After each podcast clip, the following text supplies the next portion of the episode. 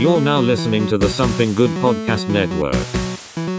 Please press any key to continue. A new chapter this morning in the battle against Ebola. Nickelback are back. The multi-platinum band has just announced a new album and a North American summer. Until you see the flaming butthole, you ain't seen nothing yet. Something good for ya.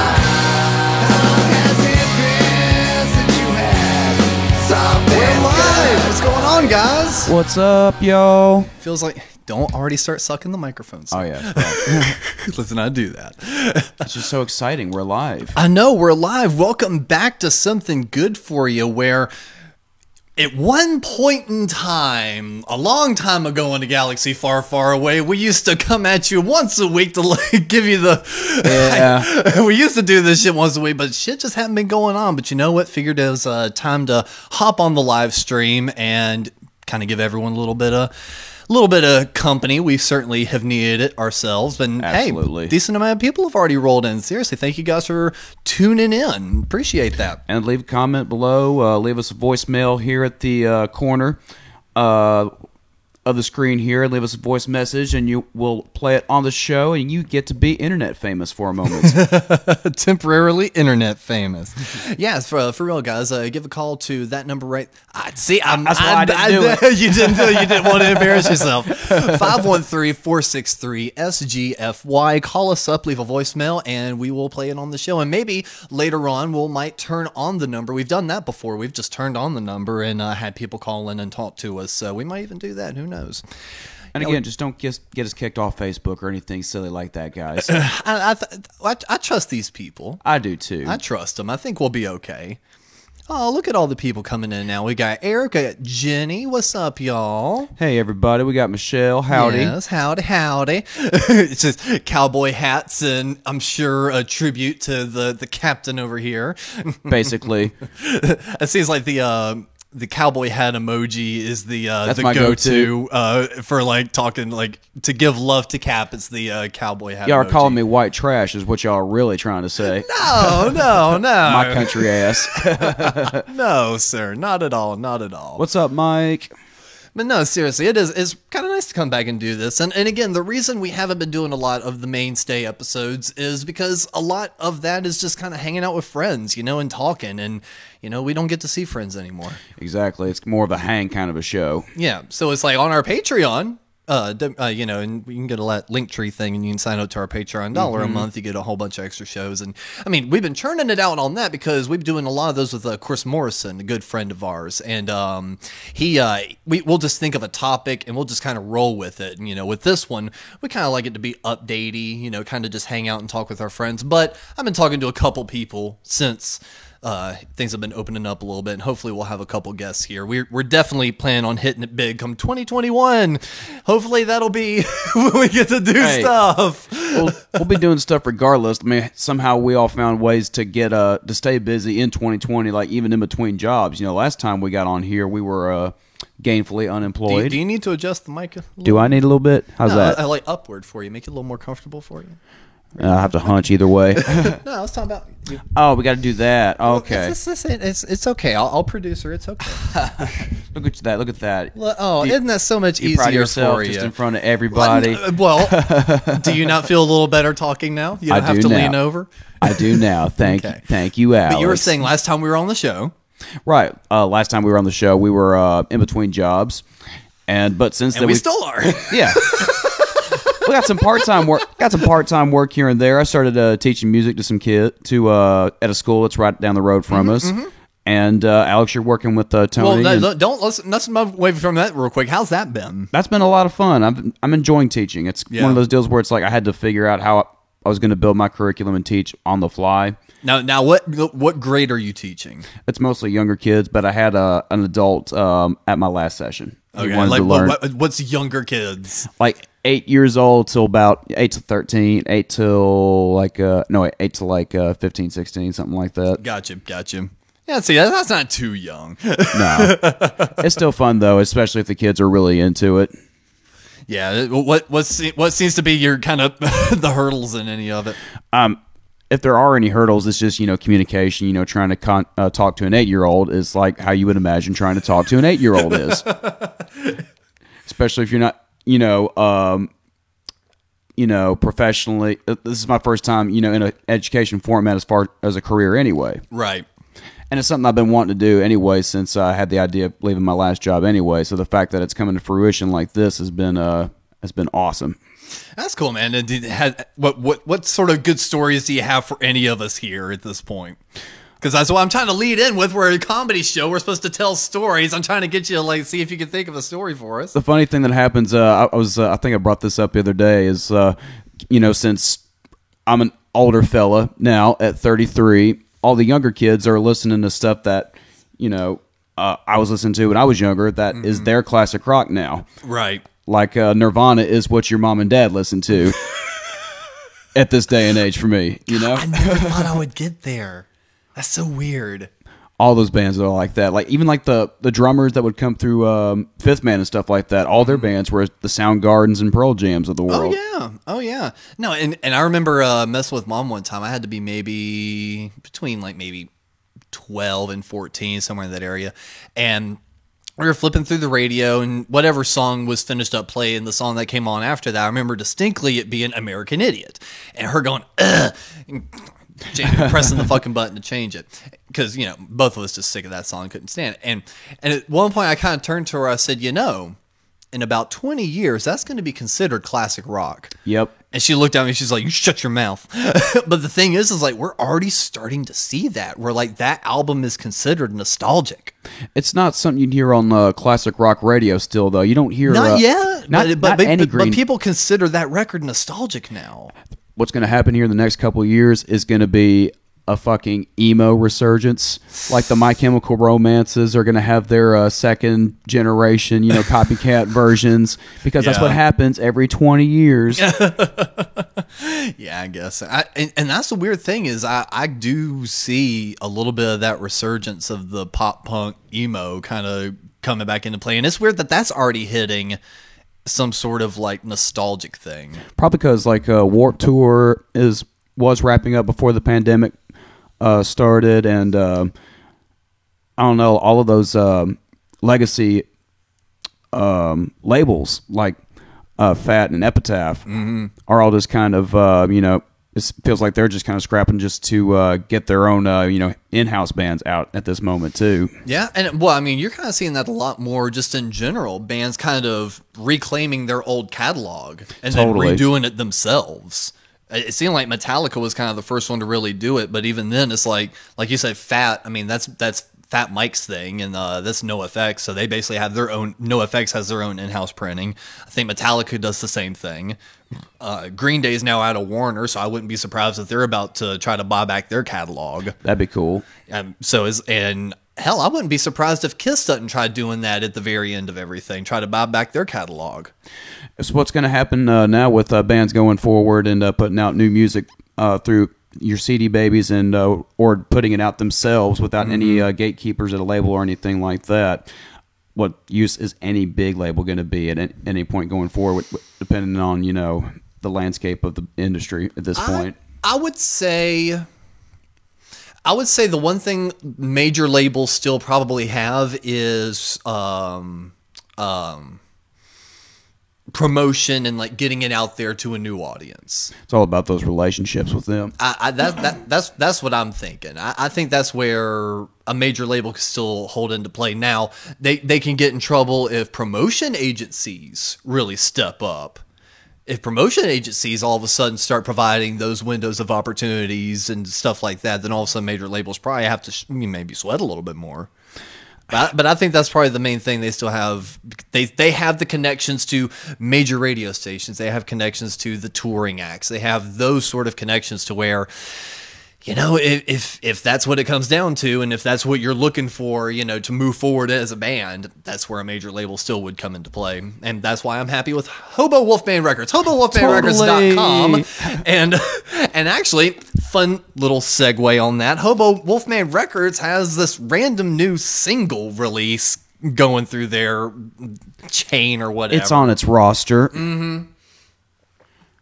That was I was taking a drink to allow you to talk about it. That's kind of your thing. Why don't you tell the good folks about what's going on up in here? I released a new song this past Friday. It's called Automatic Love. It's that song that we uh, have been talking about on the mic for quite some time that uh, we recorded uh, in Atlanta. You recorded in Atlanta. Well, you were down there with me. I, the I, Royal. I didn't, but, but I just I'm wanting to make it clear. So I didn't play on the record, so or the songs. I just want to make sure that it's clear that it's like you went down to record it. I went down to film it.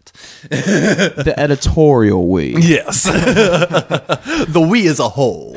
But yeah, I'm excited about uh, this new new track. Uh, it's out now on Spotify, Apple, wherever you get your music. All the places. There's a video on YouTube mm-hmm. that was done real real well by uh, my co-host here. Amateur bullshit hour over here. Oh. Whatever, man. It's it's a. Uh, I like how all of it turned out, and the reception has been great. So thanks to everybody that has been uh, listening to it so far. Yeah, seriously, the, the reception really was great. I wasn't ever doubting it, but it was just one of those we're seeing it just being like, oh shit, people are like actually paying attention because I've been playing with you fuckers on Facebook. I know you've been seeing me by talking shit about CDs and all that other shit. It's like, oh yeah, you'll comment on that. And a lot of people have shown up tonight. And that's the reason why I did that to make sure folks would actually see this live stream and come out and hang out because, you know, Facebook is fucky like that sometimes.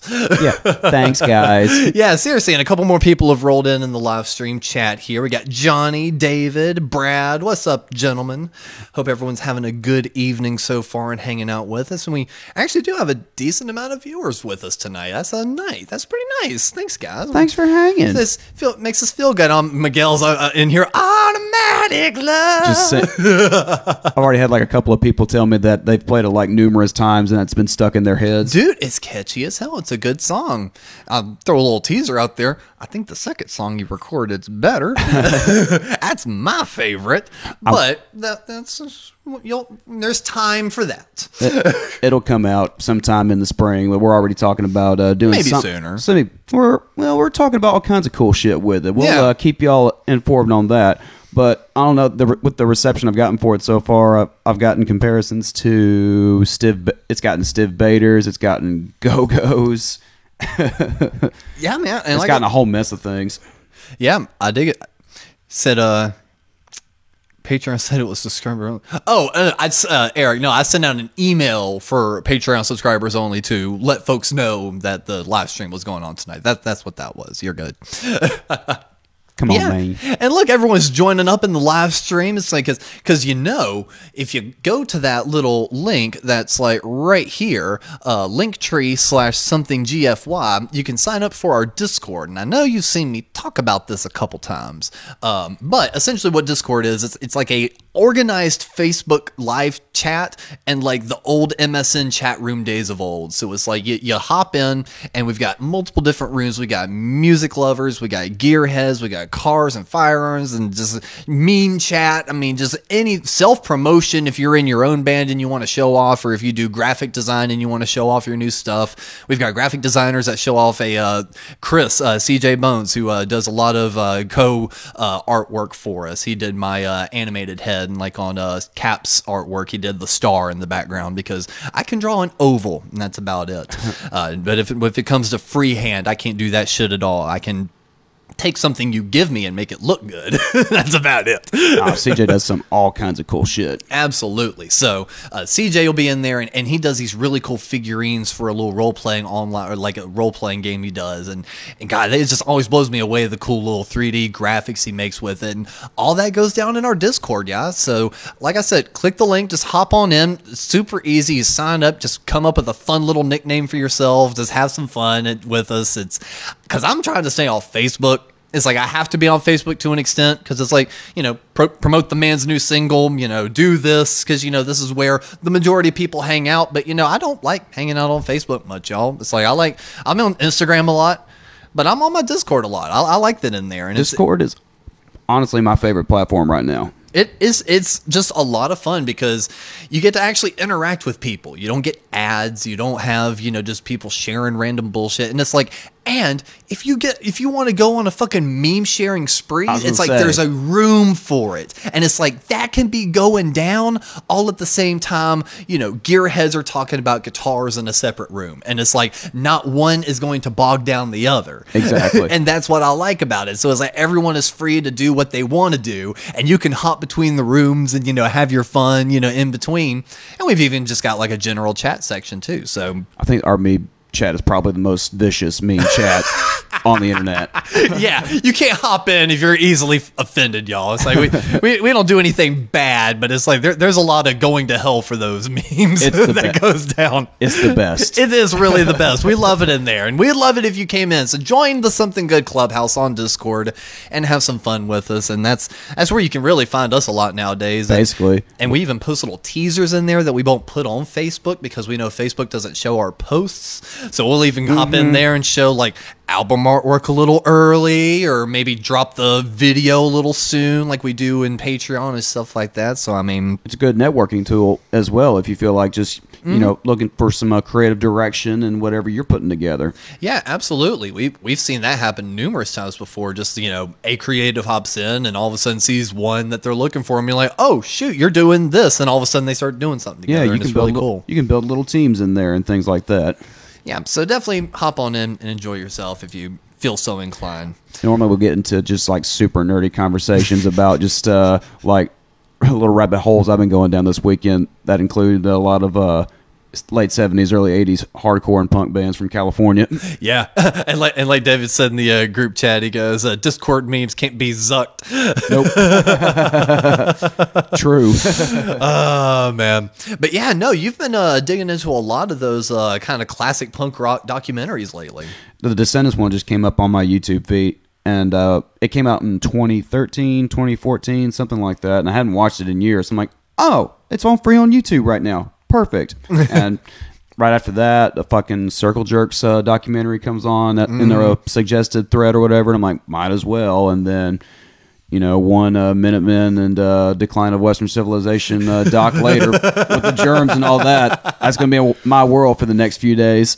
Oh yeah, no, dude, for sure. And and that was the funny thing is like, so I'd seen you kind of going through all that, and it it oddly made me nostalgic because it's like that that was the kind of shit I grew up on. It's like you know, mom was showing me that you know from like early teens, and it's like that's basically all I consumed until I was like maybe nineteen or twenty.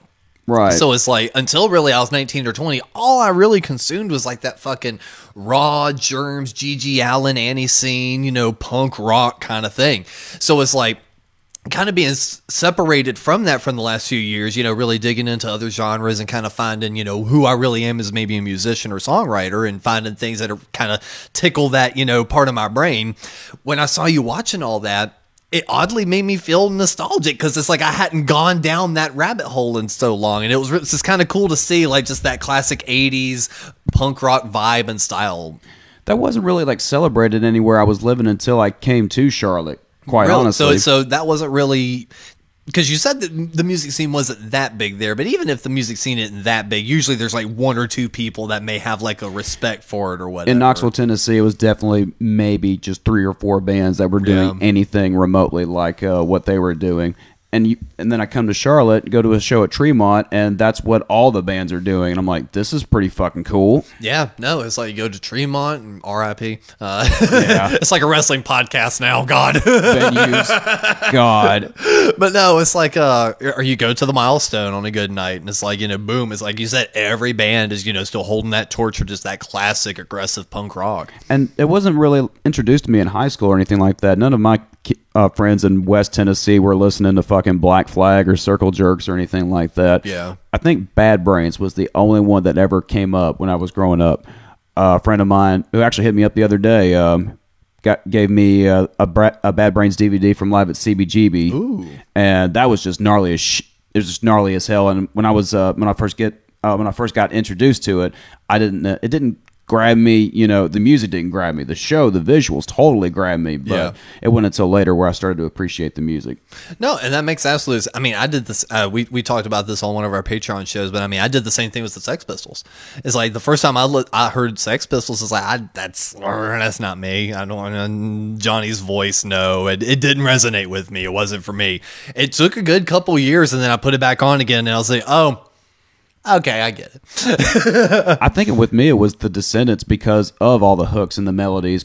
They were kind of uh, they were in that same uh, crop of bands as Black Flag and stuff like that, and uh, it was that's the way I see, I see them. They're just Black Flag, but with melodies and hooks Yeah. and songs about girls breaking their hearts and shit like that. No, and uh, and, and I guess I was kind of fortunate because even though I really didn't have friends growing up necessarily that like that kind of stuff, at the same time I also didn't make a lot of friends in you know grade school. Uh, but uh, by the time I actually started making friends, I was hanging out with uh, Cody a lot. Uh, Russ Ward's son. Uh, Cody is uh, the guitarist in Boring Heist, Right. and uh, he wound up becoming friends with Owen, and he brought Owen into the friend group. So all of them had kind of started listening to the same kind of music around the same time I did. So I had had like a little group of like you know musical confidants, you know, to kind of do like that. And Mikey was kind of part of that friend group, but he fell more in line with a few of my other buddies that more listened to like Avenged Sevenfold and Slipknot. And I don't think Mike was a big Slipknot fan, but it was just still what that friend group kind of Right. listened to. Disturbed and more, you know, industrial metal and Yeah, guitar rock and big shit like time, that. you know, guitar porn, you know, metal shit. So it was like he he kind of ran with that crowd, and then I kind of had my little punk rock crowd with like Cody, his sister, uh, Owen, and a few others. So it's like I, I at least had a couple little punk friends to hang around with, to go to shows with, and such. Yeah, there wasn't anything like that where I was growing up. Even we, we wouldn't go to Memphis to go to you know local shows or anything like that either. Yeah. and even at that time in the early two thousands, that was probably the era of uh, the garage rock that say a paint fumes would play. Yeah, and, and that and that's also the weird thing is you know then you've got a band like Paint Fumes that have been around for a while doing the garage rock, and you know technically they're kind of ahead of their time, which oddly enough, you know we kind of were at the same token, you know, trying to do the rock we were doing a few years ago, but it's like now the kind of rock that we do and what Paint Fumes do is like that's what's kind of popping now and that's what's just kind of Yep. interesting is like you know these bands that have been doing the correct thing for a while you know doing the thing they love it's like all of a sudden it comes back around and that's what i kept saying basically ever since fifth time's the charm i was just like we just keep doing this it'll come back it'll come back and it's like and it finally feels like oddly enough this year you know a lot more bands you know hell even another one like paul just commented and that just made me think of it even like sunday boxing you know they they're very like a riff punk band you know, Totally. and so it's like, you know, that stuff is kind of bubbling to the top more. And honestly, that's the kind of stuff that interests me. You know, and even the stuff like Van Huskins is doing, you know, they, they're very kind of riff rock, riff punk. And, I, and I'm finding a lot more bands kind of embracing that. And I'm really excited about that. And everybody's at a place right now, uh, like I was saying earlier, everybody's at a place where they can make their own music at home and uh, Mm-hmm. distribute it at whenever and however they want to. So it also gives them the outlet to put out their best work, to really, uh, to uh, use a phrase that my friend Reed used the other night, to really John Fogerty the hell out of the tracks. So, so what's he mean by that? To be a real asshole about it. about making it sound so good. I'm not like that at all. Me neither. That's why we're terrible to work with in the studio. But to John Fogerty's credit, every one of you in this chat knows at least fucking 20 Creedence songs. Oh yes, absolutely. Yeah, let's see. Uh, well, I was gonna say, yeah, let's kind of hop over into the uh, chat real quick because uh, I mentioned Paul. He goes, he loves Descendents and all. Yeah, Descendents was a good classic. I didn't ever listen to much all. I didn't either until I saw that documentary. They were kind of uh, they didn't really catch a break because all the Descendents fans just wanted to see Milo, you know, front the Descendents, but Milo would, you know, take breaks breaks from tours every two years to go pursue his career in science. Yeah, and before we get to Tyler's, uh, kind of staying on that topic of um, kind of classic punk. Where do you kind of fall in this? Do you go Black Flag or Circle Jerks? Since Circle Jerks is still pretty fresh, that's kind of where I'm at right now. Yeah. Also because uh, Circle Jerks wasn't preachy. Okay, I can understand that. I can understand that. I've, Circle Jerks was one that I've, I've still hard. It's been hard for me to get into. Like honestly, my favorite Black Flag eras is everything kind of before Henry Rollins. Me too. Honestly, my favorite vocalist in Black Flag was Dez. Really? That that's a pull. His version of Damage fucking rules. I don't know. Oh, it does. I don't know why I, I- I love that definitely love version era. in particular that much, but it's just so raw. I'd say just- he's my third. okay. Uh, I'd say Keith is number one, of course. Um, and honestly, Ron, Ron, Ron was a good vocalist. That's one of those um, who your favorite kid uh, questions is. Who's your favorite vocalist and, is in Black the, Flag. And the reason, and the reason being is like I really like "Jealous Again." That's I such a good song. I got a funny uh, Keith Morris story that involves uh, Owen. Actually, Oh yeah, we were in uh, when we all saw Flag in Asheville a few years ago. Mm-hmm. go ahead. I remember this. Um, my buddy and, a girl I was seeing at the time and somebody else, we were all uh, hanging out and uh, just hanging out in Asheville for the afternoon before the show. And Yeah. we take an Uber into downtown where we were going to go uh, get our bite to eat. And Owen just kind of sees this dude in dreadlocks just walking down the street in uh, downtown Asheville. And he just goes, "Is that is that fucking Keith Morris?" and we're like, "Holy shit, that's Keith Morris." And he's just walking down the fucking street of Asheville, just blending in like with the rest of the Asheville hippies. Because he looks like every other Asheville hippie. Yep, exactly. he can go just blend in and do whatever the hell he wanted that day. I, know, I thought that was so good when Owen was telling me his story. He goes, "I didn't think it was him for a second because there was like three other people that looked like him within five minutes." That was a great show too. Oh my god, yeah. I wound up seeing a lot more people at that show than I thought because um, Clayton and I went out to that one. And um and and that and you know, that was one of my favorite shows, mainly for the reason being that's one of the few times I've seen Jeff get energetic about a show that he wasn't playing. Because he'll get, you know, very, you know, energetic on stage, you know, doing his thing. But like during certain songs during the flag set, I'd look over and like he was, you know, kind of giving us some of this, you know, had his fist up in the air, and it was just like it was so great to like look over at him and like see that because it's like I never really saw that much from him. You know, anytime Jeff's been at a show, you know, he just kind of hangs in the back, you know, this, that, and the other. But it's like, no, both of us were like elbowing our way up to the front, being like, move, motherfuckers. this was is a- fucking flag. He was a punk teenager again. He was, and it, and it was so cool. And, and and the best thing about the show, man, done by eleven. Yep. They were off the fucking stage at fucking eleven o'clock. We were out the venue by eleven thirty. I remember walking to the car with him, going, "Punk rock show ending before midnight. Shit, I'll go out to more shows if that's the fucking case." I loved seeing that mosh pit fly because it was mostly like 30 to 50 year olds Yep. in there. And whenever the show's over with, they're all just kind of like, you know, Limping. limping up a little bit. Just like, oh, this is why we don't do this anymore. but but it's like, but they all got into it, and it was, and it was just so great to see. And that show was fucking amazing. For those that don't remember, Flag was uh, a super group of sorts because they uh, because it was all former Black Flag members outside Yeah. of one of the guitar players Yeah. because they don't own the rights to Black Flag. Yeah, what was the one guitar player that was not wanting to play nice and like It's Greg Ginn. Greg, yeah, yeah. Greg was not wanting to play nice and like he kept the Black Flag name and he's like the only guy in the Black Flag named band and he's still holding it on. But then you got Flag that had like Dez and Keith and like all these fucking good ass fucking members absolutely killing it. It's And like th- the hardcore Southern California supergroup. Yes, and and they just called themselves Flag, and I have not seen a more tight and just aggressive live band.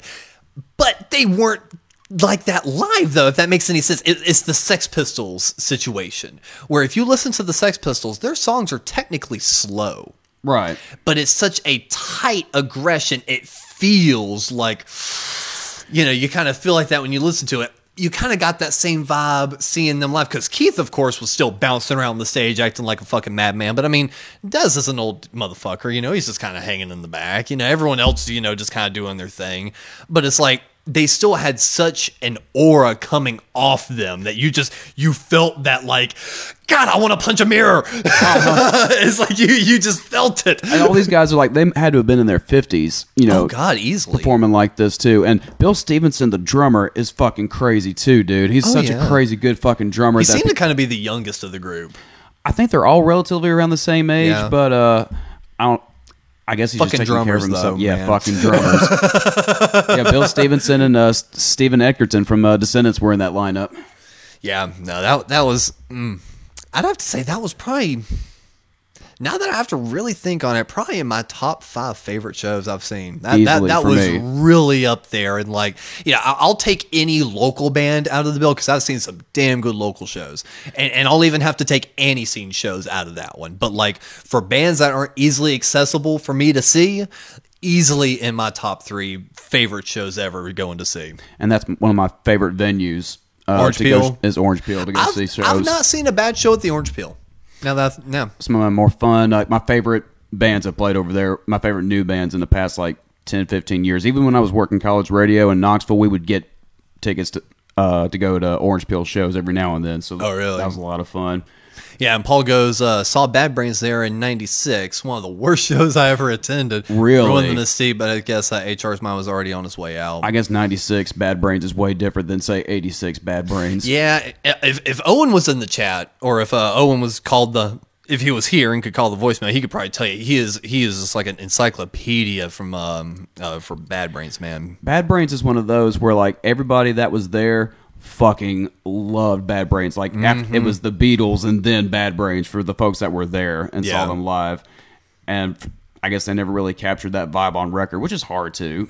Yeah, yeah, and it is, and I mean, but then you had some punk bands like the Misfits, where it's like you didn't want to capture it live. Yeah, they legit couldn't play for a minute. No, for a minute, for ever. it wasn't actually until really these reunion shows that they ever have good shows because even the Graves shows were a little sloppy at times. it takes a really good drummer sometimes. And it wasn't Robo, bless his heart. Great in Black Flag. Great with the Misfits with Earth AD. And that was about it. yeah, but uh, a little earlier in the chat, though, Tyler threw out a hot take. He goes, synth based rock is the next big thing. I'm not going to disagree with that. All right, so just explain that one to me. just because uh, there's a resur- there's just resurgence of synth driven music anyway. There's a lot of stuff that um, I can't really name names off the top of my head, but I know uh, my brother and my roommate were both listening to the same kind of like moody um, soundtrack kind um, quality 80s synth music. Mm-hmm. That's uh, I don't know if there's a genre title for it at all, but that's just been It real popular like with folks lately. Wave seems to be Yeah. kind. I mean, well, that that got, that kind of became a popular thing a few years ago. There were YouTube channels kind of uploading what they called the study playlists, and it was supposed to be like these lo-fi beats and jams and stuff. So, like, you know, those old R and B records that kind of had like that. Kind of sound Yeah. to it. They would like get that, and then kind of put maybe like an older AM, FM kind of radio sound on it to kind of give it a little bit of scratch, and then they, it, they would oddly mix like classic vocals, but like they would like double it up and like use it as like samples and stuff. Yeah, I know what you're talking about. That Yeah. was that was a whole thing in the 2010s. Yeah, so so it really kind of started with that, and then now it just kind of moved into just kind of creating organic new versions of that. It's just all soundscapes and things like that. Yeah, and, and there and there's some bands that kind of specialize in that. Like, um, someone sent me this artist the other day, and it and it sounded just straight up like that. Like it, it didn't really sound like a song. It honestly just sounded like background music, and it was good. Like I, I've saved it to my Spotify, but it's like it wasn't like, ooh, this is a band song. This is like, okay, this is like cool, you know, just vibe music, which is it's an odd thing. But uh, rock bands are starting to take that approach with the synth wave, whatever, too. Yeah. Whether it's uh, Sturgill Simpson or um, the Struts or uh, Green Day or anything like that. Well, I mean, well, the Struts. I mean that. I would still say they're more garage rock than anything. they got some really, really produced songs too. Yeah, yeah, yeah. They're try- they're try- Because Tony's been playing a lot of them lately. The ones up, I'm not a huge Struts fan, but the tracks that I've heard sound like they're trying to be this generation's Queen, if that makes any sense as far as production. Yeah, yeah. And Tyler is further clarifying for us here in the chat. He goes, "I think rock is going to take on more influences from electronic and EDM based with synths and samples. Riff rock bands have been doing it, but they're pretty lame. I think newer bands are going to expand on it and make it badass." Well, again, well, again, that's already happening. Oh yeah, no, it it it definitely is, and and I don't know though. I don't know how I necessarily feel on that ne- necessarily, and and I know that's kind of hypocritical of me, but because of some of the stuff I've been listening to, that we'll save toward the end for what are we listening to. But um, but I I feel that I think there's gonna. I don't know. I might be digging myself a hole here in the chat, but but I feel like there's a time and place for each of that. And and it's like if you want to do synthy based stuff, cool. Well, don't call it rock. Let's call it something else. That's maybe where I kind of stand with it. Where yes, that, that that would be something cool. I might be interested in that, but I wouldn't necessarily want to call that current rock and roll. I would call that a new genre. I'd call it synth rock. I was going to say in the '90s they called it industrial. Yeah, even in the 2000s they call it industrial. Hmm. Yeah, That's more electronic rock. I think what Tyler's talking on is more synth rock, where it's a lot more melody driven instead of like samples and electronic, like which is thing. ki- which is kind of like what the Sturgill record was. was it? Yeah, Yeah. and that's kind of one of those where uh, I'm sure a lot of bands are going to try it, and a lot of bands are going to suck at it. Well, I mean, you even threw the Green Day one out there. One of them, um, one of the songs that comes to mind was off their latest album, uh, "Father of All." Uh, Take the money and crawl. Uh, they kind of had some cool little synthy parts in that, but that was more. The, the song kind of almost had like a 70s cop vibe to like the main riff anyway, almost Yeah. like a bam, bam kind of thing. So it almost worked kind of having like that wow, wow, wow kind of synth kind of vibe to it. I think if I think even if they had done the entire record like that and tried to call it rock and roll, I may have had a little bit of a problem with it. But it's like that was a song they did like that, and then there was another song that sounded like a Beatles song, and then a garage rock song. You know, they kind of mixed it It's all up. about flavors, and you know, right. I think it's mixing in the flavor is going to be fine. I think if they try to make that the new standard of rock, is where I might kind of bristle a little. well, Starbenders are kind of you know towing that line a little too. I would still call that new wave indie rock. Like I, I wouldn't want to consider that punk or rock and roll. Like I, I, I really want to go, even like Starbenders is kind of a new wave rock outfit. Like if Joan Jett met Blondie, Right. kind of thing. Like that. That's kind of where I see Starbenders. But they're a pop band more than anything. Yeah, I I I would have a difficult time calling them a rock band. They're a pop band that can write good rock songs. That's a good. that that's that might be a good way to kind of put that. They're a pop band that writes really good rock songs. Where they go, Starbenders, if you're listening by They're chance. not. Maybe their compadres are. I won't name names, but you can say we said good things about them. Rocktronic. That's what that's what it's going to be called. Good, good work, Tyler. you know, I like that Rocktronic. that just sounds like a uh, electric, co- uh, some uh, kind of gear company or some shit. I like it though. Rocktronics. Mm-hmm. And yeah, seriously, guys, don't forget if you want to call up and leave us a voicemail on our little phone number here, that is 513 463 SGFY. Look at that. Look at that. I was even able to touch each one. Woo! Nailed it. Nailed it. but yeah, make sure to uh, call up the number here because uh, we definitely want to have some fun with you guys. Uh, we do have a phone call here from Johnny G, and let's see what he's got to say for us. You know, every time I hear that opening message, it sounds like a threat. But let me just start off with CDs are not obsolete, so there's that.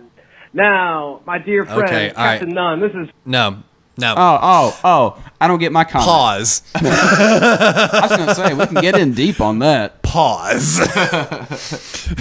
Even Mikey tried throwing some bullshit at me on Facebook today. CDs are obsolete. You don't need them. Continue. Johnny Golian coming into his show in about 15 minutes.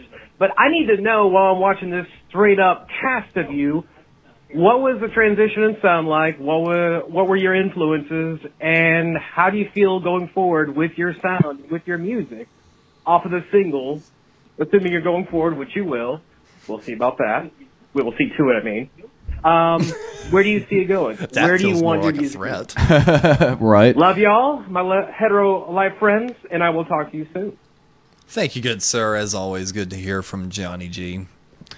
But yeah, Cap, What am I going to do with my shit? what you doing with your shit, boy? Well, as I mentioned, I got one more in the can that we're going to do something cool with uh, the beginning of the year at some point. But as far as uh, you know, taking my taking what to do with uh, original music going forward, I mean, I'm just going to keep writing and see if I can just uh, pitch it to Superjet, fill in, see whatever band wants to play them, or and or uh, you know go from there. I just kind of use that uh, this whole automatic love experience as an exercise to get better at my craft, you know, in the studio. and to uh, you know see if I could you know put something together that would uh, you know connect like that.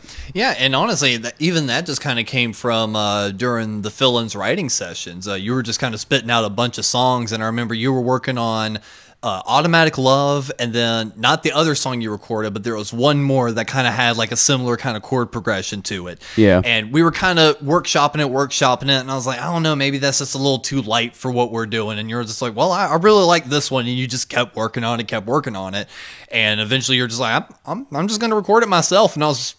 Fuck yeah, do it. Honestly started too from uh, having rim wraps get canceled that week because I took that entire week off. Yeah. just to you know, you know, take the week off before the biggest show of our year. Yeah. or what was going to happen. yeah, really. So I just spent the entire uh, week cutting demos with uh, Justin Campbell from Violent Life, Violent Death. Mm-hmm. He helped me, uh, you know, piece all that together and uh, made some suggestions uh, here and there. Yeah. and uh, we cut pretty good a pretty good demo that week. And I pitched, and I just pitched to Tuck, and he liked it. Yeah. wanted to do some power pop. No, and I, and I absolutely love the way it turned out, and, and and and filming it was a lot of fun too. And and I'll throw some props on this because you know folks already know it was a good song, but you know, kind of you know the drummer on that was uh, Joey, and uh, he he used to play in the Biters uh, when they were a thing, um, but then. Um, He's now playing in Gunpowder Gray and I think Rambler. Yeah. And, you know, just a wicked great drummer. Uh, but I was there filming uh, the d- day before pre-production, and then you know there for the tracking.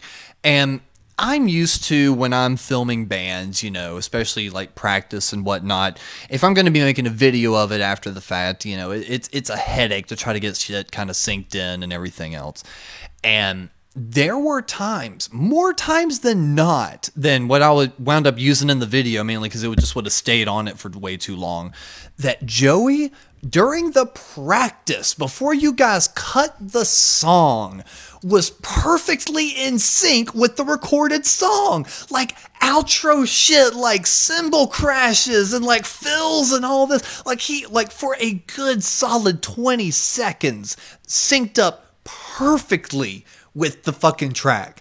And it's like, and I remember taking a sample of it and I filmed it like on my phone from my computer and I sent it to him. I'm just like, dude, what the fuck? and he's like, dude, he's like, did you fuck with that? I was like, no, that's you. I said, that is, there's, I said, I, there's, I took the background audio of the practice out. I said, but that is you right there to the recorded track in sync in practice. Keep in mind, like we barely met each other leading up to this. Yeah, outside of like just hanging out, you Yeah. know, and just kind of this, that, and the other. But like meeting to like play music, no, y'all had not met up to play music before this At day all. at all. and just nails it, and it's the same tempo, the same moves, the same variations that wound up being on the record that uh, are caught on the video from Yeah. that practice. yeah, absolutely. No, like I said, it's at some point I might just simply for uh, him to kind of post on, you know, just as a little saying a little bit later on, I might go back to the video and like just take that outro section because he did, he just absolutely just boom, it just fucking, it was. ah, It was very drum. Was, as an editor, it blew me away. these are two. These are two heavy drum songs too, so I'm sure he had some fun with it. And uh, if you're, I'm if I'm a big drum nerd, so I was just hey, I was just happy that he was able to do all those little tricks with it. yeah. Especially the way he ends it. That that's my favorite. That's my favorite part of the song. Yeah, and, and like I said, I've even got moments on that where he's just perfectly fucking in sync, and I'm just like, damn, fucking drummers. Every so often they'll blow me away. I was just like, I'll hire, I'll hire local and uh, all that good stuff, and uh, it, it worked out. Every time we've had to pull on a local, it wound up working out. It really has. Yeah, thankfully. no, and, and really outside of that, um, like I said, just really just kind of working. Yeah, Joey was definitely in the pocket. Hey, to- He's- yeah. Joey was in You, the pocket. you want to talk about pocket? Joey was in the pocket. Um, I see. He asked about influences. yeah. Um, a lot of Beatles this summer. Mm-hmm. Listen to a lot of Beatles and Elvis Costello, and uh, went down a serious, you know, late '60s, early '70s melodic rock kick. Yeah. Like uh, Big Star was a big one too. They were kind of a uh, a forgotten band from Memphis. Mm-hmm. That, uh, for those that don't know, wrote the uh, theme song to that '70s show. Mm-hmm. Hanging out in the streets, or uh, that that song. That's a Big Star song that uh, Cheap Trick re-recorded for that '70s show. Yeah, I was gonna say because a lot of people think Cheap Trick wrote the song. Nope, that's a Big Star. Those are Memphis boys. Memphis Boys. That's all. It's only a bit of history the city of Memphis has had musically outside of uh, Sun Studios in the fifties. Yeah, and and yeah, I think that's just the main reason to just wind up not really working as fill-in songs. Is you know, yeah, we've got you know more poppier songs like you know dr- uh, dramatic or personally or even drown your blues, but all of that still kind of almost has like a Thin Lizzy vibe to it. Yeah. Th- this almost had like then you know an Elvis Costello, you know Tom Petty kind of pop rock vibe, and and I think that would be fun to eventually incorporate in the band. But I think I think if we had hit them with that. It's a little bit of a it would have been a little bit too much of a shift. it's a different animal altogether for sure. It definitely was. So yeah, I, I- think I think all of this wound up going through in the right way. Plus, those songs are fun to play in felon sets. totally. So it's like it's not like you know it's not it's something completely outside of you know our little bubble. It's like it's something we still get to incorporate in and something like the felons and and like I said, who knows? Maybe that second song might be good enough to play in the felons. I'd like to just kind of treat it like a Joe Walsh experience. Joe Walsh will go and do an album, and then he'll get back on the road with the Eagles and make an album and all that good stuff. Yeah. No, and and honestly, man, I'm I'm finally starting to kind of get you know my head kind of right a little bit, and I'm I'm seeing a lot of co- cool stuff coming up for us this coming year. I think so. Like like I like just different like literally plans I've kind of had in my head in the past two days that I hadn't even like fully vocalized that I'm just kind of like mapping out. I think by next year, I think we could fill the whole year with music in some way, shape, or form. I think that's one of the things that people are figuring out about, you know, how to build their shit back together from something like a pandemic. Yeah. Everybody's uh, kind of cutting uh, cutting their losses and figuring out what the next move is, and now we have time. We've had a full year to figure out what our next move is. And it's, it's definitely been a weird transition too, because it's like you know, again, we haven't really been on the show much, so you know, to kind of even refresher on that. So it's like last time we had that major show, we had just that was in September. We had just you know basically hopped out of that, and ever since then, you know, it's been just that slow thing of okay, well now we have the freedom. Now, how do you get the weekly similarities back? Because it's like you need the freedom, but you still need to find the weekly anchor. Exactly. And, and that's kind of what's been difficult. And it's like, you know, for me, I work, you know, we were bringing up earlier, you know, I, I've been working with Tony. And one of the things I've been trying, and we're finally doing, but what I was really trying to work with him was let's get together at least every Monday. That way, I'm mentally getting up and going somewhere on a Monday. That feels like the start of a week for me. That way, by the time a Friday comes around, it actually feels like I've had a full week, you know? That way, it doesn't feel like I'm waking up on, uh, excuse me, waking up on a damn, you know, Thursday feeling like it's a Saturday or waking up on a Sunday and feeling like it's a Tuesday, you know? Because that'll fuck with you. It will, man, and that and that's and that's one of the things that's kind of that's honestly been the biggest struggle in all this is like because you have the free time, it feels like you have all the time to do it. But then it's like, oh, wait a minute. 24 hours is still 24 hours. exactly. I was living a bartender schedule pretty much uh, until uh, a couple weeks ago, doing the playing outdoor shows and things like that. Where I would, uh, you know, my Fridays through Sun, Fridays and Saturdays I'd be working, but then like your Sunday and Monday, you're like waiting for the next offer or whatever the next mm-hmm. move is. Kind of going, all right, what am I supposed to do with my hands here? That's probably another reason why I wanted to work on put these songs out so bad is because of boredom from not playing shows. Yeah, and and I think honestly for me, it's like th- this year felt like the epitome of taking two steps forward, one step back. It, it- it's like every time it felt like I was kind of getting a little bit ahead, something would knock me back a little bit, and then as soon as I would kind of get that kind of cleared out, pop. Someone else would kind of snap me back. Yeah. And it's like, and it's like now I'm back into the whole oh, I'm back kind of thing. And it's like I'm finally mentally into it. And it's like that's been just the weird thing about just this entire year. It's at least on my end of it, from anything from the record to personal life to, you know, job or anything else. It's like as soon as I feel like I'm like, all right, I'm about to do the big thing, it's pop. It's like, hold up, cowboy. Yeah. and, and basically, I would say for probably the last three weeks, I've just kind of taken a no fucks given kind of reckless self abandonment kind of approach, and it's worked so far. so I, my motto, if you've been on my Instagram lately, is just keep 2020 weird, and I've been trying to keep it weird, and it's worked in my favor. Hey, it's in December. It's almost over anyway. Might as well just lean into it hard for the next few weeks. And I might roll it into 2021. Who the fuck knows? It's been working. Especially in a month and uh, for a line of work that we do, which is music, there is Yeah. hardly any work anyway. And I think also that's what kind of messed me up was when I want when I was getting to the place of wanting to work for myself and being ready to do this. It was also with the thing of okay, I'm going to have the freedom and availability to get out and play shows more often, not have to really reject offers, you know, and be able to do all this stuff. Or, you know, okay, I want to build up my own personal branding because maybe there's some stuff I want to do, you know, with my own personal thing outside of Stiff Media and a separate thing that, but it includes me kind of maybe going out and being a bit more social in some aspects. I can't do any of that. You know, so it's like that wound up kind of putting also a little bit of a damper on my progression in taking my own independent route of my income being me, you know?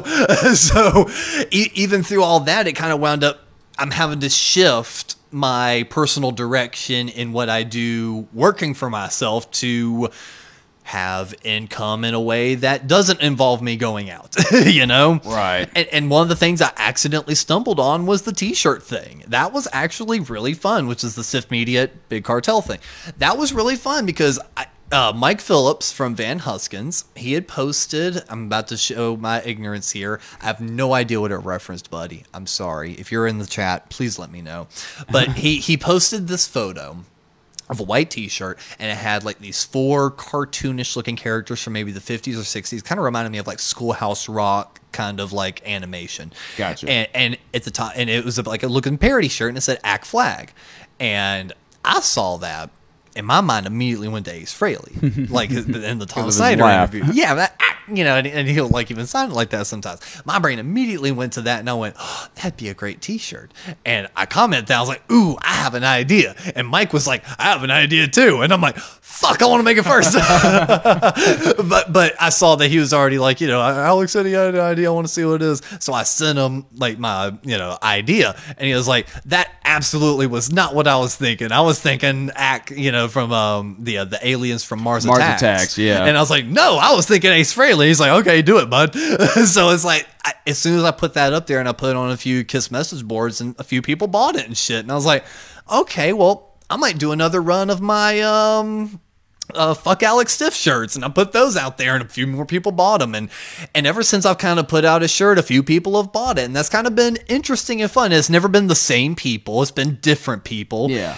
and I've kind of had just like few random ideas in my head of like just a stupid saying, and I do a Google search on it, and it's not on a T-shirt. It's not really been used on anything, and I'm like okay, I might put that up there on the shop for like a week if someone wants it. And and on, it's just kind of a fun way to do something creative and at the same time no one has to fucking buy one, but at the same time if you see it and you think it's funny, hey, now you're supporting a guy that just had a funny idea and now it's on a fucking shirt.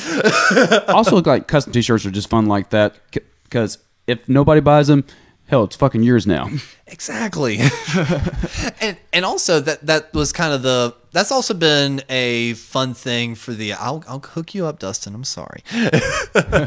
um no, and that's honestly been the fun thing about this is the technology has gotten to the point where, you know, when we were getting your uh, record, uh, your single ready for release, it was a situation of we were up at like midnight, one o'clock, Yep. and I turned to you and I went, do you want to sell a t-shirt or something? you're like, I hadn't thought about it. And like within 30 minutes, we had Yeah. a shop up and a t-shirt ready for you being like, all right, we'll post this tomorrow too. and I've sold a few. yeah, exactly. And it's, and it's just a cool thing because it didn't have to come from a thing of, okay, we have to sink X amount of money into getting t-shirts made and then hope and pray that, you know, we sell X amount to at least break even.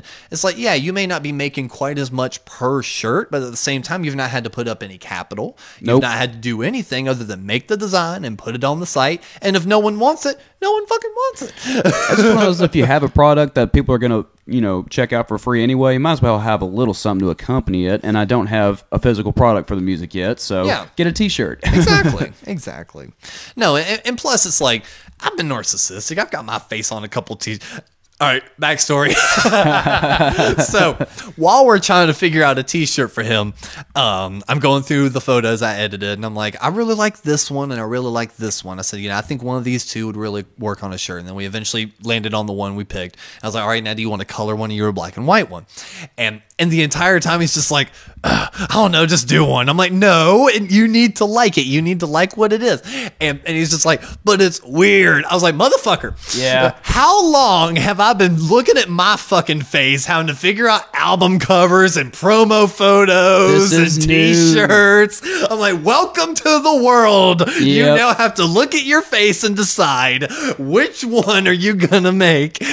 Uh huh. This is new for me having my face on a T-shirt. I know. and I'm like, even if you only do one shirt just for this little uh one even if it winds up being a one-off project, at least just have one shirt to commemorate it. and I like how it turned out. It turned out pretty cool. Good job. Yeah, I like it. It's pretty cool. It's, had a, had an all right guy to take a photo of to make it. It's like if I was taking a photo of an absolute dork, no matter what it was, it wouldn't look cool. My- So put my dumpy ass, like my uh my old dumpy ass on the T-shirt. yeah, and that's so that's really just been what's been going on with us, man. It's just a whole bunch of work and trying to make this shit happen with editing and writing and all that good stuff. Exactly. Well, we this was kind of brought up earlier, and uh, this could be a fun uh, topic that I'd like to hear you uh, think out loud about with uh, CDs CDs. and how they are obsolete these days. One, that's a little bit of just to get people talking on Facebook because I know they see my posts and don't interact with them. And when I post something like that, it only reaffirms it. So that that's that's reason number one. and if you're kind enough to be watching this still, I'll tell you that. But no, that, that's part of the reason. But number two, people were also misconstruing that as me not being a fan of physical media. Yeah. I'm sorry, what? no, I love physical media. I love records. But my stance is in a very rare occasion, like Mikey posted today, didn't even tag me, so he's being very passive aggressive about it. Um, with, you know, oh, my phone died in the car today. Thankfully, there was a body bag CD still left in my car stereo. Oh, that's hilarious. Well, yes. Let's say randomly you're in your car and you also don't have a car charger like most people fucking do. Let's assume you don't. Yes, maybe a CD is still worthwhile. but in the end, mass produced CDs are not worth it. Period. I will even take on the argument of, oh, well, it's a good commemorative thing for a band to have at the merch table. Okay, I feel you.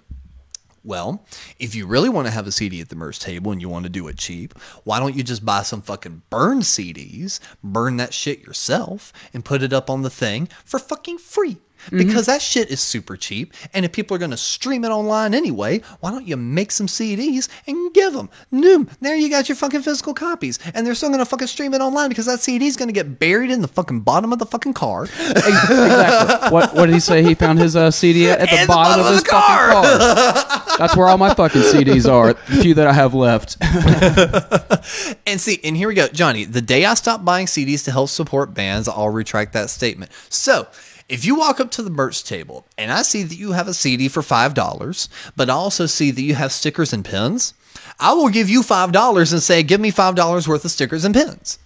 Because I will put that on my jacket. I will put that on my guitar case. I will use that shit. I will promote you. That is a way to promote, you mm-hmm. know? It's like, boom, that's great. So, there are ways to, I feel that is a very weak argument to say that CDs are a way to support bands. There are many other ways that you can support bands at that lower cost level of a CD. That doesn't have to be a CD. because people are going to check out your shit on Spotify anyway. Exactly. So it's like, no, you can. St- I am 100% for supporting bands. I mean, I was even messaging someone in the Discord asking about their um uh, their T-shirts and stuff because I wanted to purchase one. So it's like, I'm all for supporting your bands and support them. And if they've got CD, I, and I'm also not sitting here going, if you like CDs, you're fucking bad. That's also the. That's also what I don't understand is like, why is it that I don't know if I want to get into all that bullshit now. But no, it's like fuck. Betamax. Betamax, yeah. Every, every, everyone's have everyone's having their thing. But no, it's like here, I don't know. Why is it that someone can't have a different opinion and be like, okay, well, both of us can technically be right. I just feel that CDs are obsolete. If you fucking like them, you're not wrong for liking them. I don't care. Yeah, I'm not saying you're bad for liking CDs. I'm No. not saying you're bad for making. Fuck, I make CDs still. I make a cassette tape. You know, it's Yeah. like, who the fuck Coming am I to talk?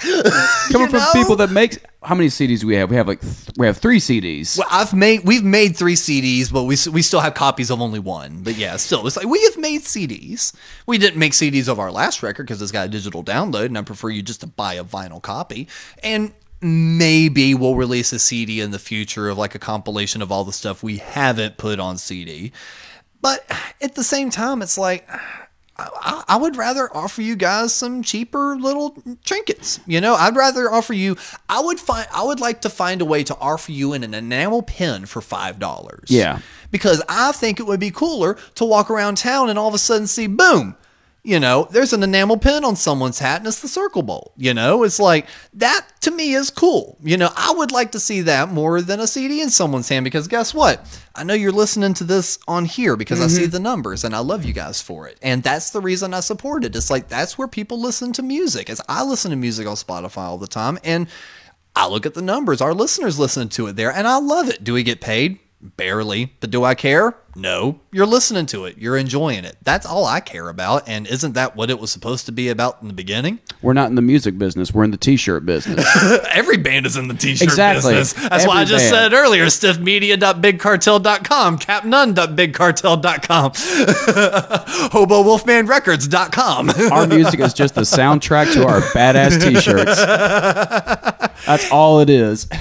And the thing is, is like the selling the t-shirts enables us to continue to make the music because the music is what we're passionate about, you know. And and on that note, if since folks are still hanging around, it's like even though our record release at the beginning of this year completely got fucked, we're we've got new songs ready, you know, and it's like we're looking at getting some studio time. Quite a few too. Yeah. So I we're we're gonna just continue to churn out music and the and the reason being is because right there, Wes, he's like, I'd rather have a coffee mug, and he's got one. He's got one on the way. Yep.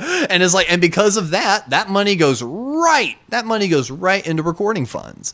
So, or at least you know, from my, my, my portion of it. yeah. You don't do the original music to make money. You make money to fund the original music. Yeah, no. So uh, that that's why we absolutely love what we do, and we're just going to continue to do it, and that's why we like putting out fun trinkets. And part of it too is to get better as a you know musician and a writer and a player anyway. Yeah.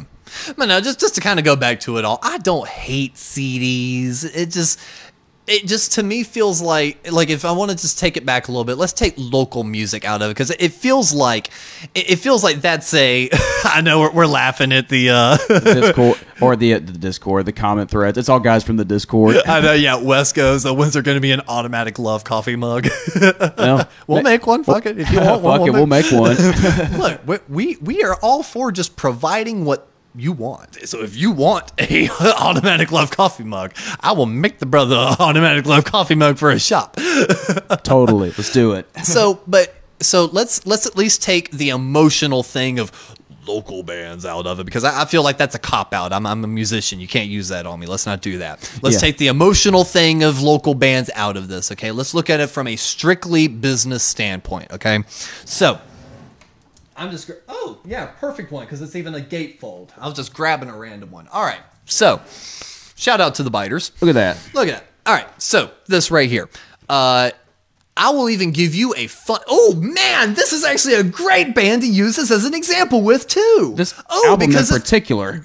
Oh, oh yes, absolutely, and it even goes with something uh, Mr. Mike Phillips was saying earlier. So Mike on the chat, we do read this even if we don't immediately reply. He was saying that also Spotify is not going to be around forever.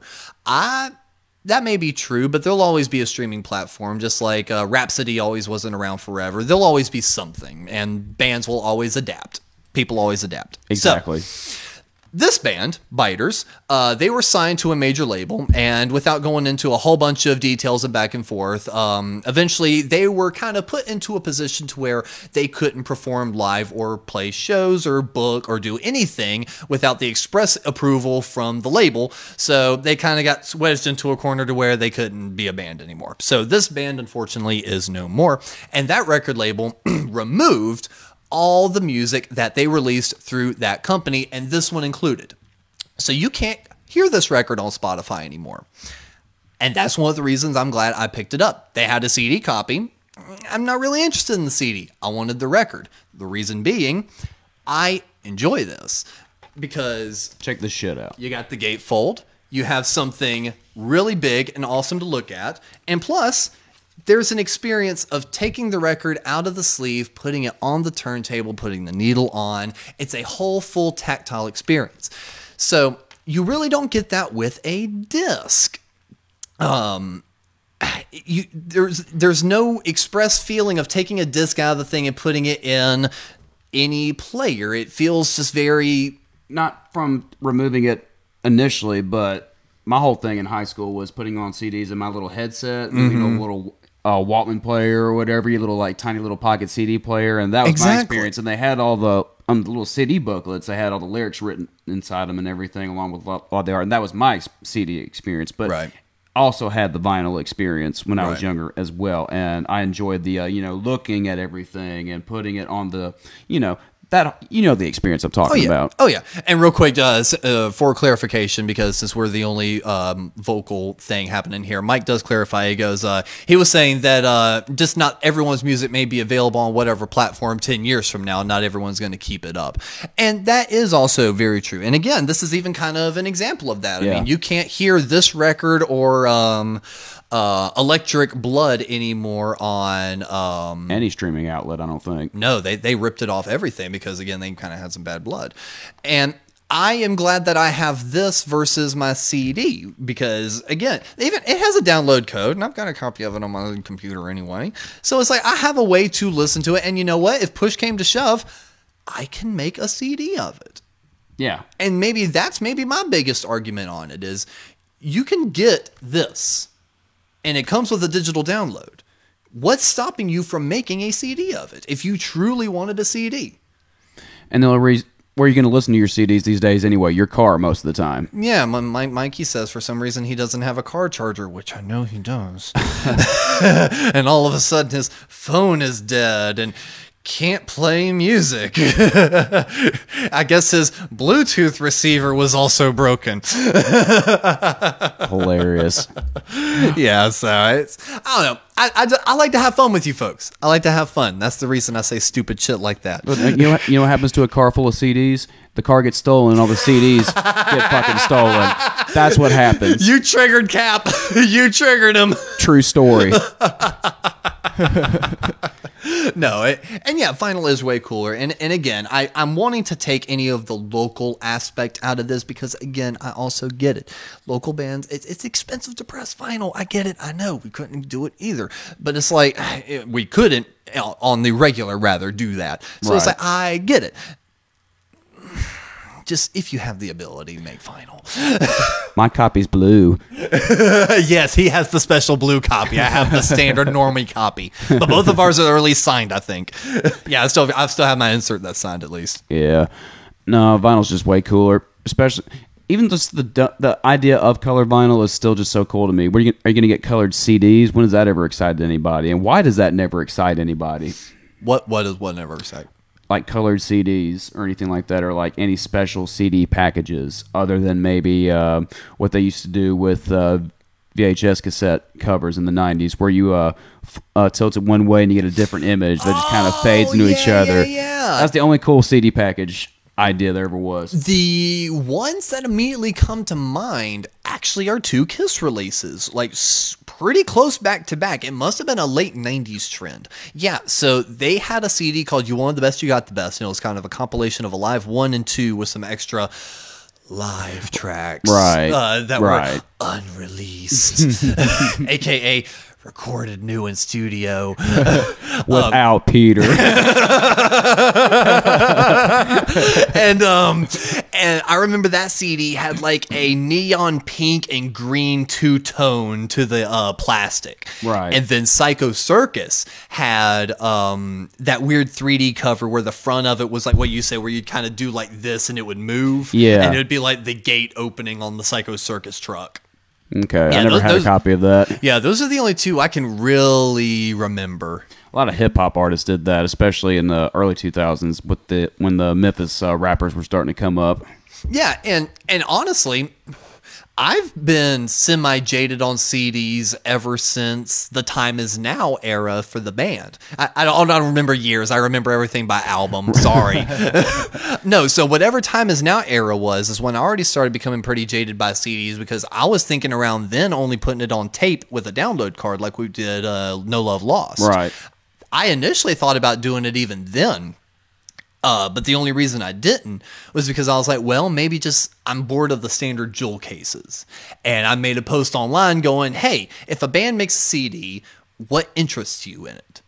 And I just I kind of took a survey among friends, just being like, you know, what what do you like about CDs? And Because I didn't have a love for CDs. I wanted to figure out what do people like about CDs, so we could actually make a package that people liked. That's a hard question. I'm trying to think of you know all the my favorite CD you know things or whatever. Yeah. And and I got a lot from people digipacks. They like the whole like full encased paper thing, and that's why we went with the digipack for the time is now. And that was a lot of fun to create. From a creative side, is still a lot of fun to do. Like any layout is still fun. CD, tape, vinyl, it doesn't matter. But after having it for a day and kind of just appreciating what I had created, outside of that, the idea of it being a CD was just like, eh, it's a CD. but it's like I still, I still grab this fucking thing, and I'm just like, it's a vinyl It's so cool. record.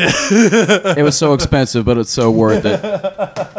We had the uh, when I was growing up, uh, my best friend had the big stereo, the big stereo system that uh had like the five CD changer in it, and that was the CD listening experience. Yes, yes, the I, the multi disc changer. I remember my mom had a.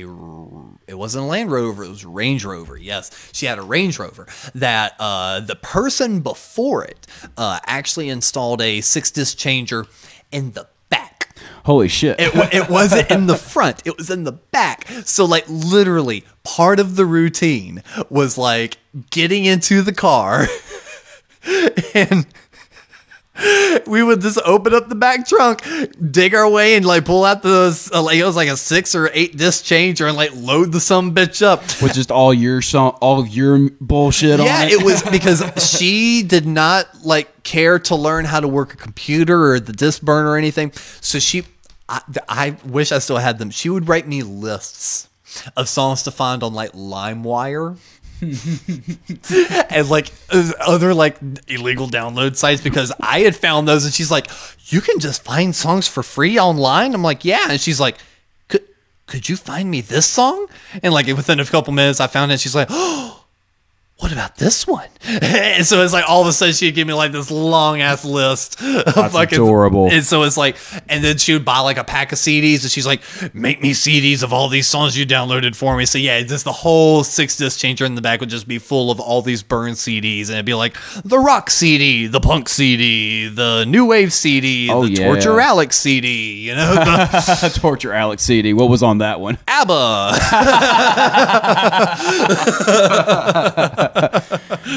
That's a that's an era that that's the one of those where I feel old, where like the kids aren't gonna know about the experience of burning CDs because everybody was too cheap to go to the to the mall to find all this cool shit. Well, man, I even I I even got to enjoy uh, making mixtapes because I would sit in mom's room because she had a uh, a boom box that had a two date uh, two tech. I can't fucking talk now. a two tape deck machine on it, and I would just sit there with fucking CDs and just make mixtapes. Out of the CDs that she had because she didn't want me borrowing her CDs. I had a CD Walkman and a tape Walkman, but she did not want me borrowing her CDs. She thought for some reason I was going to scratch them, even though I understood the importance of music and CDs. I was very careful with my discs. so it's like I did not want to scratch them. I scratched one CD and I felt so bad about it, I did not want to do it again. You get it this time, mom. yeah, basically. I ain't gonna touch it. So yeah, so she she did not want me borrowing her CDs. So, but she was just like, you know, you can use them to make tapes. I'll buy you all the blank tapes you want. And it's like, all right, fine. So I would just spend hours in her room, just like I became the master of like waiting for the right moment of the fade out and being like a. One, two, pause. Like, skip to the other CD and like you know do that and be like the. You know, it's just Nailed like it. it's just like perfectly like just in sync of just being like getting the right amount of pauses between songs and shit and all this other stuff. So no, uh, it's like I feel like we were kind of like the I feel like I might be one of the younger generations that kind of were the last bit to experience that. The ones that are kind of about to turn 30, so I'd see maybe in the I'd say people in their late 20s might be the last ones to really experience a genuine need to make a mixtape. I think I know there's going to be always people that experience what a mixtape is, and maybe they did one as a kid, but like maybe the the necessity to make one because that's all you had access to and all you could do. That's done. That might we my generation or the 25 to 30 year olds might be kind of the last stretch that had a necessity to do that. I think you're right because you can just make a playlist on Spotify and that's your fucking mixtape. Well, I mean, even people af- after that, they would have the burning CDs experience. yep. So it's like they, they would have that. They would have their downloading their stuff off Rhapsody or Lime, LimeWire, FrostWire after that was done. God, who remembers FrostWire? F in the chat for that. but they would make uh, mix CDs. Though they would do the mixtape version, but they would make CDs out of them. I had a shit Oh ton yeah. of those. Oh yeah, no, and and I know, and there's people that still do that. I mean, hell, as much as I shit talk CDs, I mean, I would still maybe make one if I had a CD player. You know, I just don't even have a CD player anymore because I don't need one. Paul, But- Paul brought up something interesting with the CD talk. Is that Mm-hmm. Tool had all those weird fucking album covers that were like that. Exactly. Tool, even though I'm not a fan of Tool at all, I I can absolutely give them credit for They they had a good visual thing to them. they know how to do packaging really fucking well. Yes, I, I can take any sort of my personal opinions outside of that and be able to go, yeah, they're very good at their marketing. They're very good at what they do, and and that's something else too that uh, we actually kind of talked about the other day. Was uh, you you were watching a different. Um, documentary was more on like heavy metal and this kind of was Yeah. covering the late 90s and early 2000s era and watching that number one just reaffirmed that i do not like that music at all double checked yep, Yep, don't like it Doesn't hold up. didn't like it then don't like it now For con- sorry tyler for context, for context, this was uh, done on the era of the late '90s, early 2000s, Korn, Deftones, new Yeah. metal era. and it's like and i was watching a lot of that and it was really kind of hitting me and especially with bands like slipknot where it's like they were very good at the visual. They were very good at the stage show. They were bringing shows man. It's like it was something visually exciting to see. Seeing something like slipknot manson zombie any of these bands was very visually exciting to see. Exactly. it was just so unfortunate that the music sucked the music was just like so. Hot. It, it's not. It does. It didn't suck. It was just In my- inaccessible. sorry, sorry, sorry, sorry. In my opinion, How dare you? is It that that Doc's interview with uh, If you guy, hate me for saying that, call the voicemail hotline number. It's right fucking there. Do it. that Doc is hilarious. With the uh, they do one interview with uh, the guy from Slipknot, and he's just going on and on about you know the concept of it, where he's just like, oh, the the point of Slipknot is to experience the pain and the mm-hmm. anguish that we feel wearing our masks. It's just a reflection of society. And it's just like, God damn it, Bill. I just feel like Hank Hill just going like, oh, son of a bitch. Just play the drums. Put play your fucking trash cans. Yeah. Wes goes, uh, waiting all night for your jam to come on the radio to record it, then missing the first 10 seconds, and it ruins the whole damn thing. then having to wait on for it again. That was the real struggle. Oh yeah. That was before my time. yeah. Uh, I unfortunately never, uh, well, I say unfortunately, I never got to experience that. Yeah, yeah. At, least Paul's with us on this one. Nu metal sucked and sucks. yeah, no, that that was never really. I, I could never. I'd say I'd say hip hop was uh, more impactful in uh, the '90s than rock any rock and roll was that was new. Yeah, outside of even though again not a fan, but outside of maybe like the Pearl Jams and the Nirvanas of the world, absolutely, rap had a lot more influence on I'd say pop culture and the social and political climate at the time. Absolutely. Kind of like what punk rock did for the '80s, rap did for the '90s. And unfortunately, a lot of rock bands were, were trying to copy the rap, were the copy the rappers. Yeah. Doesn't really go over that well. yeah, and it's like, and again, uh, there, there's there's a good bit that um of like '90s rap I can listen to that I've kind of warmed up to, but like as the majority, I'm definitely not a rap fan. But it's like I 100% all day long can you know say they. As much as I love rock and roll, they absolutely did more for music in the '90s than rock did. it became more punk rock, in my opinion, because they literally started from the ground up with no instruments I was whatsoever. gonna say it was just a new version of punk. They they grab turntables and fucking grab fucking Their Queen, dad- the the- Queen singles to Uh-huh. fucking grab the beginning of the the claps for "We Will Rock You." Just to throw that shit on loop, just to you know put brand new rhymes on it. It's like it was a brand new version of punk rock. I watched uh, Hamilton with my mother over uh, Thanksgiving weekend, and that was pretty surreal because Oh, yeah? Watching, uh, you know, a, mu- a hip hop musical with my mother. How did that go? I mean, it was a great production. It was it was a fun watch, and you know, I'm not a theater guy, but you know, I enjoyed it, Mm-hmm. and it was just kind of one of those things that made me think about all the old guys from New York, you know, that's put uh, hip hop together, you know, rapping about all the bull, all the problems they were going through, and all the uh, the socioeconomic issues that they would talk about in their rhymes, and uh, here they are, here we are, 40 years later, watching a hip hop a hip hop uh, musical with. Uh, a pretty straight laced conser- uh, conservative mother, and she's loving it. Yeah, suburban white girls are going out and watching the um, Straight Out Compton movie and everything Yeah. else, and what uh, what their record label is now owned by Hasbro and shit. Yeah. Mhm. Little eight year old kids are going, Wu Tang Clan ain't nothing to fuck with. Yeah, and uh, and Eric actually brings up a great point. He goes, most people can't take nu metal because there's zero pentatonic content to the music. It's just very uh, at- atonal, Atonal, like- atonal, like most jazz music. Oh, yeah, I, I can see that, especially with the rhythm playing, because uh, the bass player in Korn talks talks about that, where he doesn't see what he does as you know a bass player for the band, but more like an extra percussive element. Yeah, and I, I was down there when he was talking about that, and yeah, just and and I like rephrase that. Jazz is not as bad as people say. I don't necessarily like it, but it's not as mind-numbingly like ear grating as people make it out to be. It's pretty ear grating, though. There, well, there are different forms of jazz. Exactly. There- and and that's and that's where the distinction kind of lies. I can take maybe about one song of jazz. That's Right. about it because that's about all there is. but, but no, but, but no, The with one jazz song ever. it just keeps going, and they just they cut different parts of it and make it different track names. yeah. yeah, and, and Eric goes right there. Freeform jazz is garbage. Right, it jazz with a little bit of structure, a little bit of melody. Again, it's not my go-to, but if you're having like a Christmas party or like a little get together, it's just fine to fucking throw on in the background. Or if you just want to just like look super bougie and just you know have a wine glass with some Miles Davis in the background it, or some it. shit, there's nothing wrong with that not either. at all. Tiki, Yeah. Tiki got me down the uh, Miles Davis rabbit hole. Really?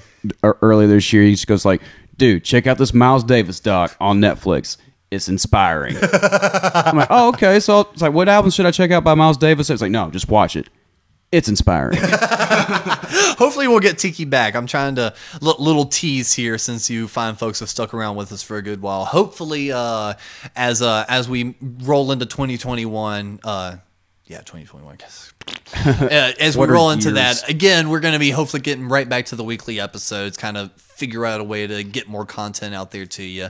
And uh, I'm working on doing a dual episode with Tiki and Tony. I That would think be that would fucking be a sweet. fun, fun episode, Tiki and Tony with the two of us, and just press record and just just go. let it go. just let it go. I want to get in a room with them with a drummer. at some point too. We, we Tony and I were talking on that.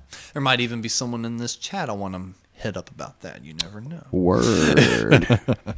Well, man, I really don't think we've got that much more to really cover. I mean, we kind of kind of gave a little sample of what may be coming down the fill-ins rabbit hole. We got to talk about automatic love, yes. uh, a little bit of stiff media, whatever. It's it's what you do. It's like the absence makes makes the heart grow fonder, and I'm and I'm and I hope you guys enjoyed uh, your time with us because we sure have enjoyed our time with you. And don't be hopping away too quick yet because I actually did wind up becoming prepared this time and we get to hop on into our favorite little segment called What the Fuck Are We Listening to? What you listening to, son? I don't think you like it. Well, why not? I like this new generation of music.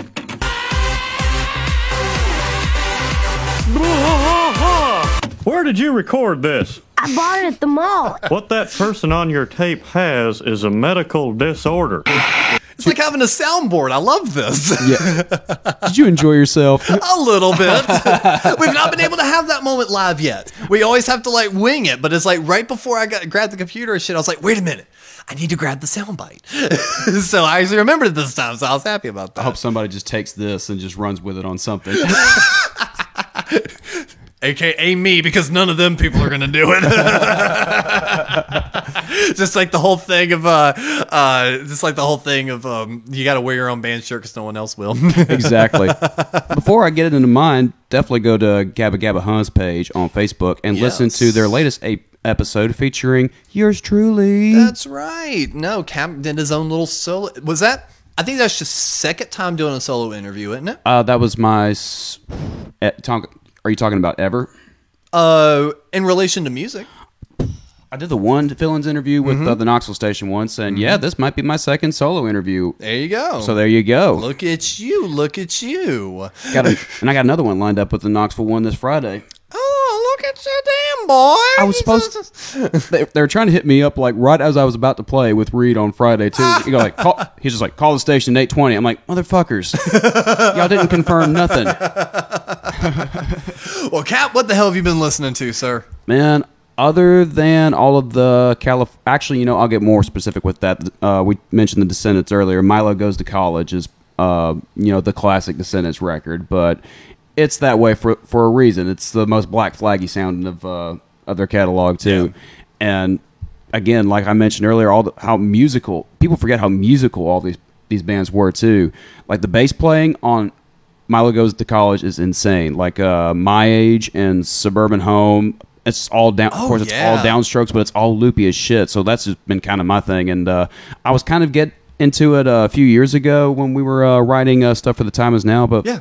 uh, for some reason I uh, dipped out of that uh, style for uh, other things. I was but now say- I'm kind of coming back to revisit it a little bit. I know what happened. You fell down the hardcore rabbit hole because that's around the same time Deadlock was wanting to do a lot more with you. Yep. So you you got moved from your classic punk stuff, and all of a sudden you got redirected into researching classic hardcore. So And now, so you, so, detuning so my you- bass yeah. So, so basically now you just kind of you pulled the pages back and went, wait a minute.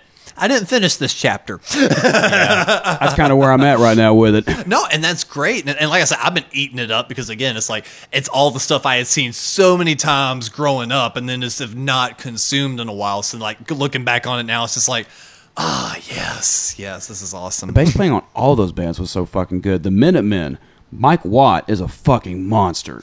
All these punk bands really do not get the love they need for their bassists. Like Dee Dee was a great bassist. Dukowski. Um, d- Yes, absolutely. Like those classic punk bassists do not get the fucking love they get. And, and right there, Paul, he goes bass playing on My Age is so awesome. Oh, it's so good. That it- it's so loop. I, it's I struggle with all of these songs too.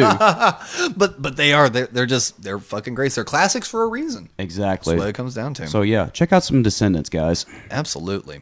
And for me, if you haven't been fucking looking at my Instagram and figuring out what the hell I've been posting, I feel sorry for you. But no, there's I have been in love with the network's new record, Money Money 2020 Part Part Two. it's pretty good. I've been listening to this a lot too.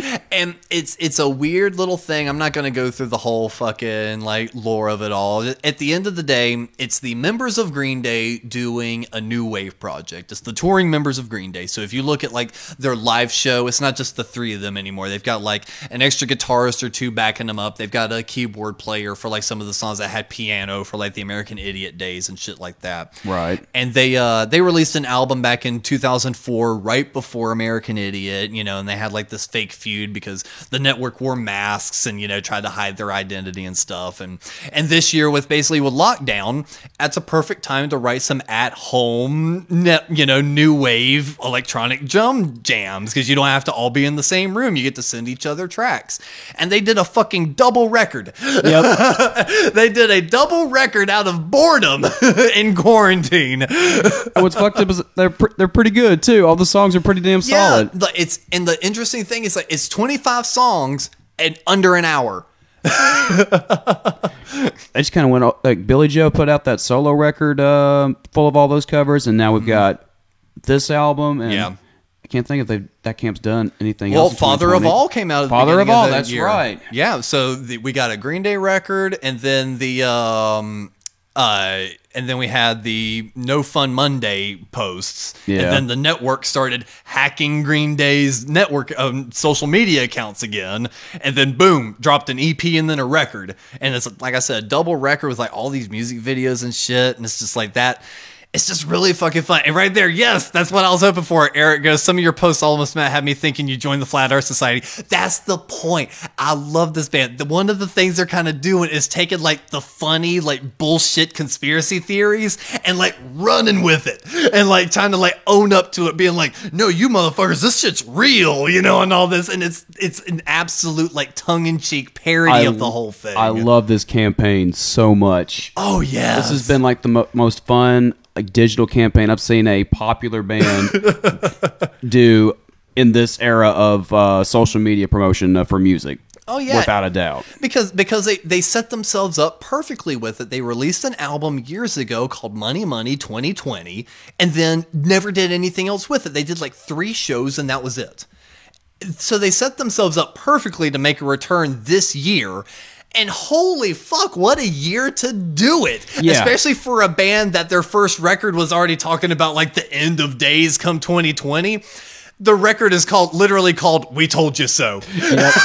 and that's what the first song is. It's literally just a chant of "We're right, you're wrong, we're right, and we told you so." That- It's that's so all the song is. It's just a chant of that over and over, and then it kicks into the rest of the record. It's so good. I recommend that to anybody too. Whenever I show this record to anybody and tell them it's Green Day, they're just kind of like, "Really? Huh?" Yeah, because they there's very few elements that really will remind you of Green Day. Yep. and and that and that's what I like about it. And I'm still not a Green Day fan. The the records I like, Green Day fans don't like. they don't like the trilogy. They don't like Father of All, and those are the only records I like. I'd still go. I'd still go see them if I had like free tickets or some shit. I'm like not paying that price. That's I don't what- love them that much. well, I'd go see the network. Well, hence why I said if they were free. Yeah, if they were free. no, I'd see that for free, but no, I would not be paying that price for a Green Day show. I would still not go to that. I would pay maybe decent money for a network show because I, that would be an experience with everything they do live. And uh, if they decided to tour in 2021 and they had with their budget now to put on a legit stage performance with all of that concept art and everything, there's no way you can't put on a show. Uh, you can't put a show on with with all that uh, art and all that uh, Mm-hmm. that concept. Yeah, no. So it, to me, it, it just it tickled the the artistic side of me, seeing like all the cool music videos and all of that kind of stuff. So now is this, I hope more bands do it. yeah. And right there, even with Eric's going, you know, free's too expensive, pay me. It's like, yeah, I I totally get it. I get it. People don't like Green Day. That's fine. Neither does the network. That's the point. The network hates Green Day. They are not Green Day. and and and they kind of go through through all that and then trust me green day is the uh, paycheck band at this point I, it's, it's not what they i don't think it's what they truly enjoy doing if you want to hear what they truly enjoy doing go listen to Foxboro Hot Tubs go listen to Billie's no fun mondays stuff and listen to the network because None of it sounds like Green Day. and it's legitimately good too. It is. He's a good pop rock, pop star artist, kind of pop pop rock artist. There it is. Just a good musician. And plus, the fun thing about the network, it's not just Billie singing. Mike does a lot of singing, and he has such a cool, like baritone, fucking like new wave voice. It's really cool. And and the best way to kind of describe that band is the Ramones meets Devo. Yep. Maybe with a little bit of cars, maybe with a little bit of you know even like house kind of vibes to it. yeah, there it was all there was some uh, Cure elements in there, especially when Mm-hmm. Mike sings. Yeah. So no, there, it, it it definitely kind of it strikes that 80s new wave versus like you know There's some dance driving tunes. Yeah, there's some dance in there too, like Prince. Prince. I was gonna say there's almost like some Prince inspired stuff. So yeah, definitely check it out if you want something interesting. And it's not Green Day. Green Day still sucks. This isn't Green Day. 80s as fuck too. Yes. Well, guys, it's been really real. Uh, now we're gonna be wrapping it up for the realsies this time. And uh, Cap, what? Uh, I already know how we're gonna be sending off this uh, episode. But do you have any final things to give the people? Uh, follow Automatic Love on Spotify. Put it on your playlist. Favorites. Oh, Buy see- t-shirts. See, see what he does now? See what he does now? All of a sudden, it used to be like, oh, I've got like some funny outro or anything. Now it's his time, his promotions, and now it's like, Cap, do you have an my outro? He's like, yeah, follow my single, follow this, that, and the other. Support me. Buy a T-shirt. yes, I'm proud of you. I have trained you well. but no, seriously, guys, follow him. Go check out the uh, solo single "Automatic Love," which are going to be popping on right here in a minute. And if you like what we do here, sign up to the Patreon. Only one dollar a month. You get two extra shows a week. You always get an episode of "You Got to Hear This" every weekend, where the two of us dive into a record we really like and discuss it. We did Motorhead this week. Yes, we did. And then every Tuesday, you either get an episode of That Murder Show or The Couch Potatoes. And like I said, we're going to be doing regular episodes of Something Good For You again here pretty soon. It's just we've not had a lot to talk about. Even between the last show and this one, we had basically an hour's worth of content. So, Yep. ah, David, right there, it only took him three years to get an outro. Thanks, dude. Perfect.